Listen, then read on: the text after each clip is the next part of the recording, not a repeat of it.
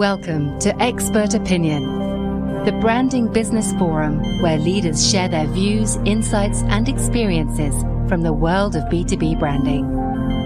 And now, here's your host. Hello, this is Ryan Rieches, and today's show title is The Financial Power of a Focused Brand.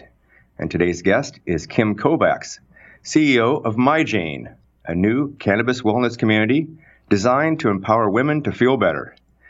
Now, this isn't Kim's first startup, as she has founded, built, and sold a number of technology based companies. As a result of those successful business exits, Kim also founded Arroyo Ventures, a private equity firm that invests in women entrepreneurs. Branding Business had the pleasure of working with Kim and her team to create the MyJane brand. And under Kim's leadership, the company was started and sold within one year. I think you'll be impressed by Kim's story, and uh, let's just get into it. Hello, Kim. Welcome to Expert Opinion. Thank you so much, Ryan. It's such a pleasure to be here. Love sharing my story as well. So, all right. Well, let's get into it. Um, so, what inspired you for the need to bring cannabis products to women? How did you come up with this idea? So it uh, it it started actually pre-cannabis for me, and uh, I think most people sort of in the cannabis space uh, fall into it one way or another. Um, usually, they've had some sort of an experience with cannabis, usually called marijuana, pot, etc., when they were kids or hopefully young adults. And um, for me, uh, same. I mean, I had really not smoked my entire adult life, and uh, it wasn't really for me. However, um, in the summer, late summer of 2017, my mother-in-law, who had, uh, who was a cancer survivor, um, actually twice, she had gone through a lot of uh, different sort of cancer treatments and surgeries, and was on opioids um, for 10 years, and that was really just, you know, her way of life, and uh, I would say fairly addicted to opioids but that was the only remedy that she had available to her, or at least so she thought. Um, in the summer of 2017, a girlfriend of hers, um, seeing her in the hospital, again trying to recover from an injury um, as a result of passing out on opioids, suggested she use cannabis. And so she started a cannabis routine uh, in that summer. And by the end of the summer, she literally uh, drives to our house which was an anomaly in itself because she didn't drive on opioids, right? So she drives to the house. She comes in. She looks beautiful. She looks 10 years younger. She's walking without an assisted like cane or walker, which she always had with her. And she wanted to take the kids to lunch and go to church. And I said, Oh, wait a second. First of all, you drove here. Second, um, what are you doing? You know, you're talking in full sentences. You look really coherent. You look wonderful. And, you know, for her to tell her son and myself that she was taking cannabis was probably one of the harder conversations she had, but she felt compelled because what she said at that point to us was, I'm not taking these opioids during the day anymore. I'm taking one at night to go to sleep, but I'm really weaning myself off. And Ryan, within another month or two, she was off a hundred percent of opioids. And we're talking a 10 year addiction here. And I was absolutely shocked first then I was a little bit inspired and I was angry because I thought, wow, if she can get this kind of relief and get off of these uh, medications, why isn't everybody? Why is this not, you know, why aren't the doctors like really embracing this and, you know, screaming from the rooftops and getting their patients on it? And that's when I started doing a lot of research. And so at the end of uh, 2017, started as an investor in the space, made a couple of investments in cannabis technology companies, but every meeting that I would go to, every investor event, they kept talking about women and the benefits to women and health benefits, especially for women, um, that it became really uh, apparent to me that this space is available and someone needed to step in and own it. And in looking around the room, waiting for somebody else to raise their hand and not seeing anybody, I said, we're going to do this.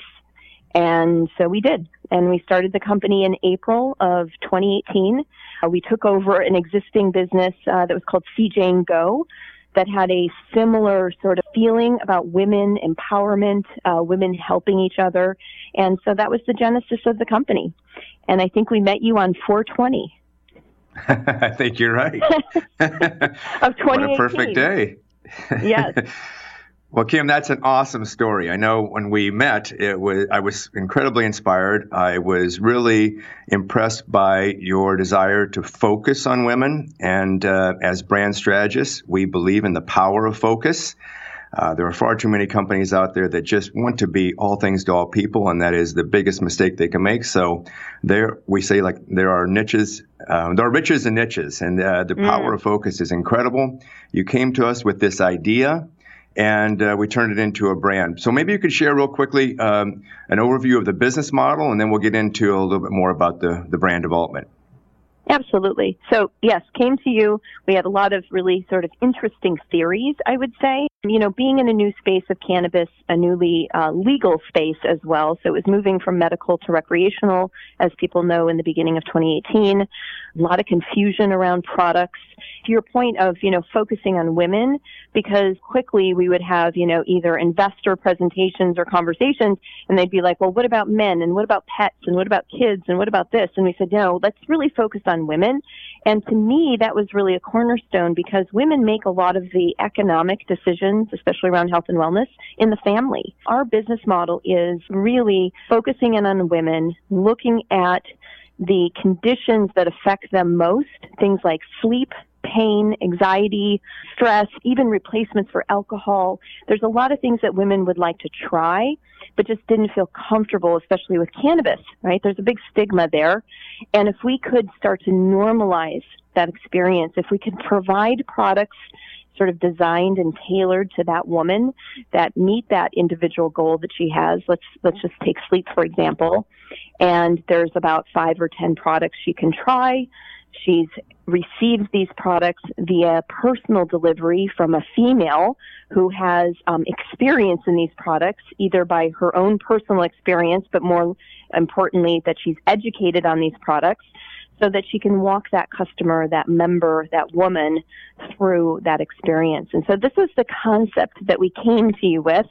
But what was interesting, and I think the journey that you and I did together, which is, you know, let's back this up with some data, right? Mm-hmm. Let's make sure that we test that theory and that we just don't step out with a fully baked idea. No pun intended in the cannabis world, but um, you know, to make sure that we really look at this and say this is we're delivering the right product in the right way, the right experience, and this is something that women would want. As a brand strategy firm, we believe in the power of what we call evidence based brand strategy and um, the important component of getting viewpoint from the target audience. So, you want to just chat a little bit about the process we went through on, on getting that input from the audience that yes. you uh, you were going after? Absolutely. And so, you know, the other thing, Ryan, I have to be fully honest. I'm going to come, I'm going to come clean with you. I've never really sat down and developed a brand before rush, rushing to market. So being in technology, it's sort of like get to an MVP as fast as you can, throw it out there, see what sticks, and then revise. And so that's been my sort of modus operandi for the last 25 years in, in building tech businesses. I think in, in having that first discussion with you and really talking through, you know, the power of the brand, I realized that we needed to invest in the brand first and being able to really think through all the nuances of the brand. What did it mean? Even down to the logo and the name of the company and how that would resonate with women. So thank you for, you know, showing me that because to be honest with you, I don't think I would do that again the way I used to do it, which is just kind of rushing out there, not thinking these through. Because I think that power of building that brand first was very important and got us to this sort of place we are today. We wouldn't have been able to get there without it. So I just want to thank you for that and point out that, you know, as an, uh, a 50 plus woman now, I can change. old, old dogs can learn new tricks. But I think the other part to your point of research and validating the model so one of the things that we did, um, you know, we sat down, we did our discovery together, we talked about this market, we brought in a lot of what I would say empirical data about women and their their buying habits and who they are and their wellness profiles and all these things. But then you introduce Group Solver, you know, to us and mm-hmm. taking, you know, that initial set of, of potential members from the CJ and Go acquisition and asking them questions, right? Really getting granular and asking them, first of all, would they even want to try cannabis, uh, you know, for health and wellness? And if they did, what kind of forms would that take? Um, what about delivery? What about this? And asking those questions of women, it's really eye opening. You know, you ask a woman a question, guess what? She's going to answer you. She's going to tell you exactly what she wants. I do this with my kids around my birthday and Mother's Day. Mom, what would you like for your birthday? Well, I want that particular ring from Tiffany's. This is my size. you know, they love it. I make it really easy for them. Smart. So we wanted to do the same thing at My Jane. Well, that's great feedback on the power of research. I was going to ask you the question about when is the right time to develop a brand. You know, in the area of startups, you're also not only validating a concept, but you're also raising funds. So, was the research helpful in fundraising as well? Absolutely, because then we could really go back to, and and you know, I think fundraising is always a challenge for any company because you really have to hone your message. You have to show that you've done the research. Um, again, whether that's empirically or otherwise. But to me, having that data behind us really validated a couple things. One is the theory we had seemed to be resonating. Number two is it drove us to really look at the composition of the products that we were offering as an experience. So, for example, we asked women if they wanted to smoke flower, right? Like joints and bongs and other ways of doing that. And they're like, absolutely not. We don't want those products. And so that kind of took a, a, large group, a large segment. I mean, if you look at the statistics at the time, I mean, flower made up 50% of dispensary sales. So obviously women weren't getting the products that they wanted from a dispensary, right? If half of the products that are offered aren't even in the category she wants to try to consume, then you've lost half of that already. And so to me, by offering none of that in the box, right, just focusing on the products she wanted, that to me was really important. And again, when you're talking to an investor, the more you know about your company, the more you know about your customer, the more you know about what they may or may not want to purchase and why that's just validation that you know what you're talking about. And they're going to give you a check, right? At the end of the day. I mean, that's the goal. And so to me, you know, having that sort of, you know, brand, I wouldn't even say the brand so much as the discussion around what does the brand mean? You know, mm-hmm. like we went through and, and talked a lot about, you know, the purpose, the vision, the mission. I'd always done that in my other companies as sort of like one of those checkbox exercises that you have to do and you maybe should revisit every once in a while. But to do it at the beginning and to use that as a tool to help fundraise and to hire people and to, you know, really seek out the right customer in the right markets was really powerful. Very cool. Well, yeah, we use research to inform the brand positioning, but in some cases, it also informs uh, the business strategy. In other words, what products to carry and how to mm-hmm. uh, deliver them and how to get them to your target audience. And so I'm, I'm, glad that the research was helpful in that. And, and through the power of our workshops, um, additional research, we were able to develop a, a very clear brand promise. But um, you mentioned just a moment ago the importance of what we call guiding statements, purpose, vision, mission. And we are just huge advocates of these and, and many times more to drive internal alignment, and, that, and that's important. It's important for everybody to know where we're going, and how we're going to get there, and what is our core purpose, why we exist. I mentioned the investors also probably found some benefit in uh, having some clarity around that. Maybe you want to mm-hmm. chat about that? Yeah, so let me give you kind of an example. So one of the things that we had on our vision, I can't remember if it's purpose, vision, or mission, so forgive me. It's definitely our mission for sure, but uh, um, it, it might even be somewhat of a purpose too. But it's to reach a million women by the end of next year. Yeah, that's our and vision. Yeah, what we our destination. That's my vision. Okay, thank you.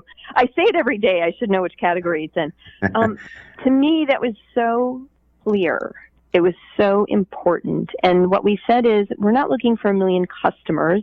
We're looking for a million members. We're looking for a million women to share their stories, to be part of My Jane, to have a place where they can talk about their health and wellness, where they maybe can get some information for themselves or someone that they care about so that they can help each other feel better. And that was our, our guiding principle, right? Which is women helping women feel better. Mm-hmm. And getting to a million women is a benchmark, right?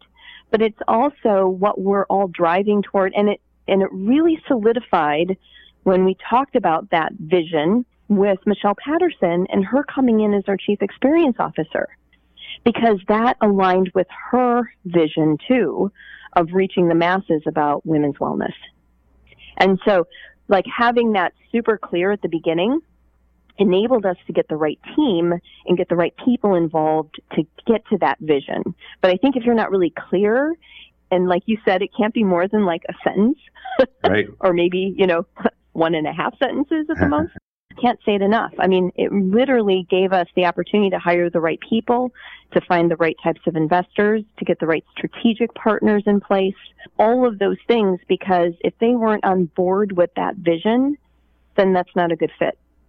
Oh, that's perfect, Kim. So we completely believe in the power of these statements mm-hmm. in order to guide um, direction, behavior, position. It just keeps everybody on track. As you mentioned earlier, there's a lot of other opportunities that you could consider, but those mm-hmm. are down the road somewhere. Right now, let's just stay focused exactly where we want to go, and um, we'll build a strong and powerful brand if we do that. So, we focus initially on the, the verbal branding, but then we mm-hmm. uh, also wanted to bring the brand to life, as you mentioned, visually and present the right image. And, and um, I know early on we said, well, we don't want pot leaves in the logo. You know, that's exactly mm-hmm. the opposite image we want to have. But maybe you want to chat a little right. bit about the visual creative development process and um, how that's worked for you? You know, I think all of us are visual to some extent. Maybe some of us have emotional responses, right? When we see something visually, I mean, to all sorts of, uh, you know, uh, preconceived biases, like to the pot leaf, when we see something visually. And you know, here we are in a cannabis space, and literally everything that you look at, most of the the items I would say at the time on the shelf, green, pot leaf, right? Mm-hmm. Or let's put pink on it because that's what women are attracted to, and are like, oh gosh. To me, you know, building part of really building this brand and and the identity of My Jane was that we are really more than that. We're an experience. We're a very high end, elegant. In fact, I even said, whatever we do, I'd like to be able to take that around South Coast Plaza and be like, oh, wow, where is that shop, My Jane? That looks like a Chanel or, you know, some other sort of high end luxury item versus you open it and you go, oh my gosh, this is amazing. You know, this doesn't look like pot. This doesn't look like marijuana. And that was the feeling we wanted to have. And so working with Michael and you and the rest of the team, visually representing that sense of elegance, that sense of femininity, but yet being powerful and having a strong sort of brand identity and again, not just with the logo, but the design of things and how they, they work. So just to give you an example, which you know of, but I'll share it, is that we took the patterning that Michael did and we turned that into scarves. Mm-hmm. And so all of our brand ambassadors, these women who drive to a woman's house with her personal box, are wearing that scarf the representation of that sophistication and that experience of the brand and that we really care about all those details that sort of resonated through. So, you know, for an online company, right, which is what we envisioned ourselves to be, to being really offline and having these physical assets was such an amazing complement for each other because people could see this woman in a scarf and then absolutely identify that with going online and, and creating her own profile and getting her own products. And it was just such a really nice tie-in. So it was kind of a little bit of, you know, Mary Kay and Arbonne meet shopping experiences like Amazon, right? You know, it's just this really cool thing. So oh, that's me, perfect. I, I love the continuity yeah. and the consistency and all those little touches like the scarves that make a huge difference. So we're coming out with these really cool rose gold um, monogrammed pins so those should be here any day. So those are going to now be our next little accessory item. Perfect. Mm-hmm. Well, Kim, um, we spoke earlier about the event. Uh, you were able to start and sell My Jane within one year. And by the way, thank you for letting us invest in your company as well. Um, can you tell listeners the role brand plays on preparing the company for a possible sale and, and even the possible related va- financial valuation? A little bit of a head scratcher, Ryan. I wasn't setting out to do that when we first started. But, you know, I think being an entrepreneur, being an investor, you're an opportunist. you also, I mean, in my opinion, of course, this is my opinion, but, um, you know, as you're an entrepreneur and you're looking at, you know, what is the best value creation that you're doing and your core strengths and your genius, right? What do you do well? I think, especially in the cannabis space, a couple things we ran up against that we just didn't know when we first got started. We knew it was a regulated environment for sure. We peeled back the regulations, gone through all 400 pages multiple times, a lot of highlighting, you know, and things like this. But the rules evolve and they change. What we didn't know, though, was that there's a lot of legacy sort of and um, and things to get over. I would say from the sort of illegal market that we just didn't recognize right away, and we weren't kind of prepared for. And so, finding the right partners being able to distribute throughout the state, being able to go national, we saw those as roadblocks and things that were going to slow us down. And remember, we talked about that vision, million women. How do you get to a million women if you can't really deliver these products and get to her? That would be just disingenuous. I mean, if you talk about all these wonderful things you can do, but you can only deliver to a small segment of a population, that's not a win to me. And so, to be honest, the exit wasn't really an exit. I mean, it was, I mean, as far as a liquidity event for the investors, but it's really a start of My Jane. It was the beginning. It was the opportunity to take what we created with this wonderful brand, with the whole, all of it tied together, right?